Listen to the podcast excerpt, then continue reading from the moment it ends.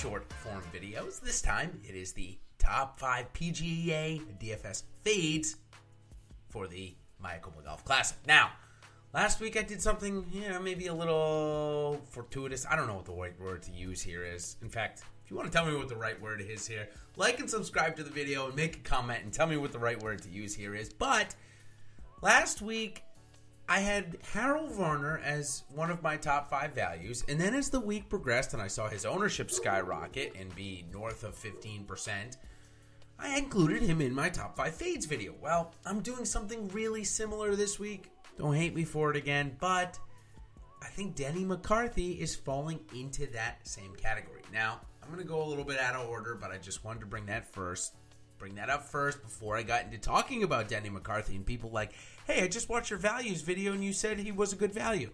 In a cash game setting, I do think Denny McCarthy is still a good value, but we'll talk about him in a couple of seconds here. First, let's talk about my first fade of the week. That was a little first, first, first, a little too much there, but still, let's talk about Corey Conners.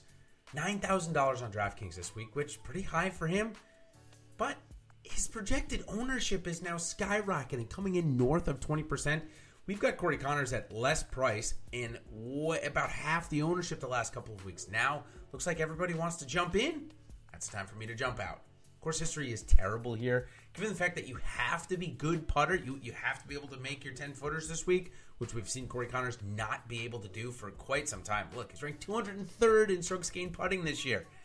Obviously, that shows why he's had probably pretty bad success here at El Camaleon. 75th and a missed cut in his last two tries. So Corey Conners, my first fade, $9,000, 20% projected ownership.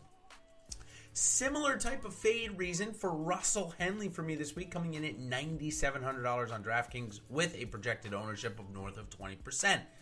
So I'd be okay with that if he wasn't coming off of back to back top, you know, 29s. He had a 29th and 30th in his last two starts. That's not somebody, something we want out of a guy that's $9,700. Also, he doesn't have great course history. He missed the cut here last year and 29th the year before. So, listen, we know his approach game is one of the best on the PGA Tour. It ranks third this year, but the rest of his game is not that great. 124th off the tee, 127th around the green, and 116th putting. So, again, we know he relies heavily on the approaches, but on a, on a course like this, it's Seashore Paspalum. It's, it's not really Bermuda, which is obviously Henley's uh, go to uh, putting. Uh, green surface, I should say, uh, type of grass. Uh, you know, there's some weird things about that. If you get into that, great. If you don't, I think it's a little bit all noise. But still, Russell Henley, I don't think it's a great spot for him here this week. I'll be fading him at 20%.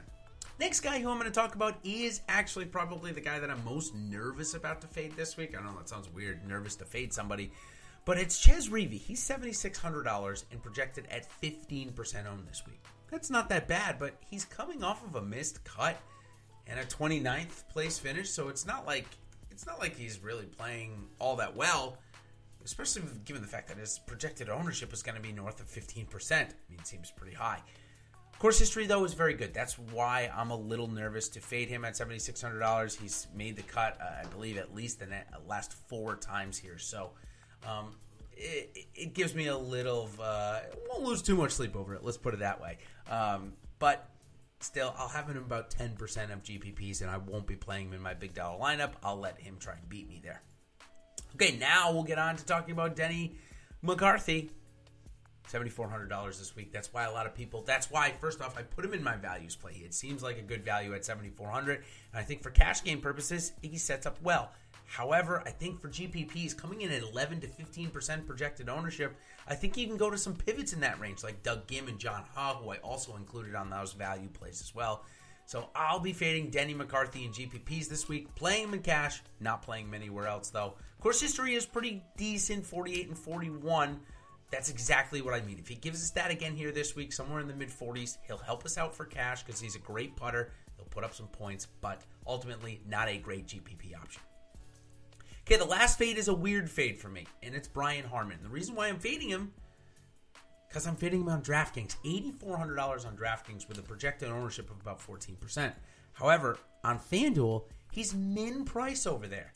So I decide why pay $8,400 and try and get exposure to this guy if I don't think he can win, which I don't think he can. He has, doesn't have great course history here, and he's coming off a miscut at uh, his home course there uh, in Sea Island, Georgia. So I don't think everything is going his way. However, at min price on FanDuel, that's where I'll get my exposure. I'm going to fade him on DraftKings, and I'll fade him in the big dollar on FanDuel. Obviously, I'm not the only one to see that Brian Harman is min priced on FanDuel, so a lot of people will be doing it, but his ownership still will be lower than uh, the lower in GPP formats than it would be in those bigger dollar buy-ins. So I'll fade him in the bigger dollar buy-ins, fade him on DraftKings, and I'll play him in the GPP on FanDuel. So okay, let's review quickly my top five fades for the Mayakoba Golf Classic: Corey Conners, Russell Henley, Chez Reavie, Danny McCarthy, and Brian Harman. So thank you all for joining one of my short form videos. Uh, I like doing these. These are a quick way to get you the information, normally five to seven minutes, a lot quicker than probably what I was doing in, in some of the previous videos. So hopefully you guys like them.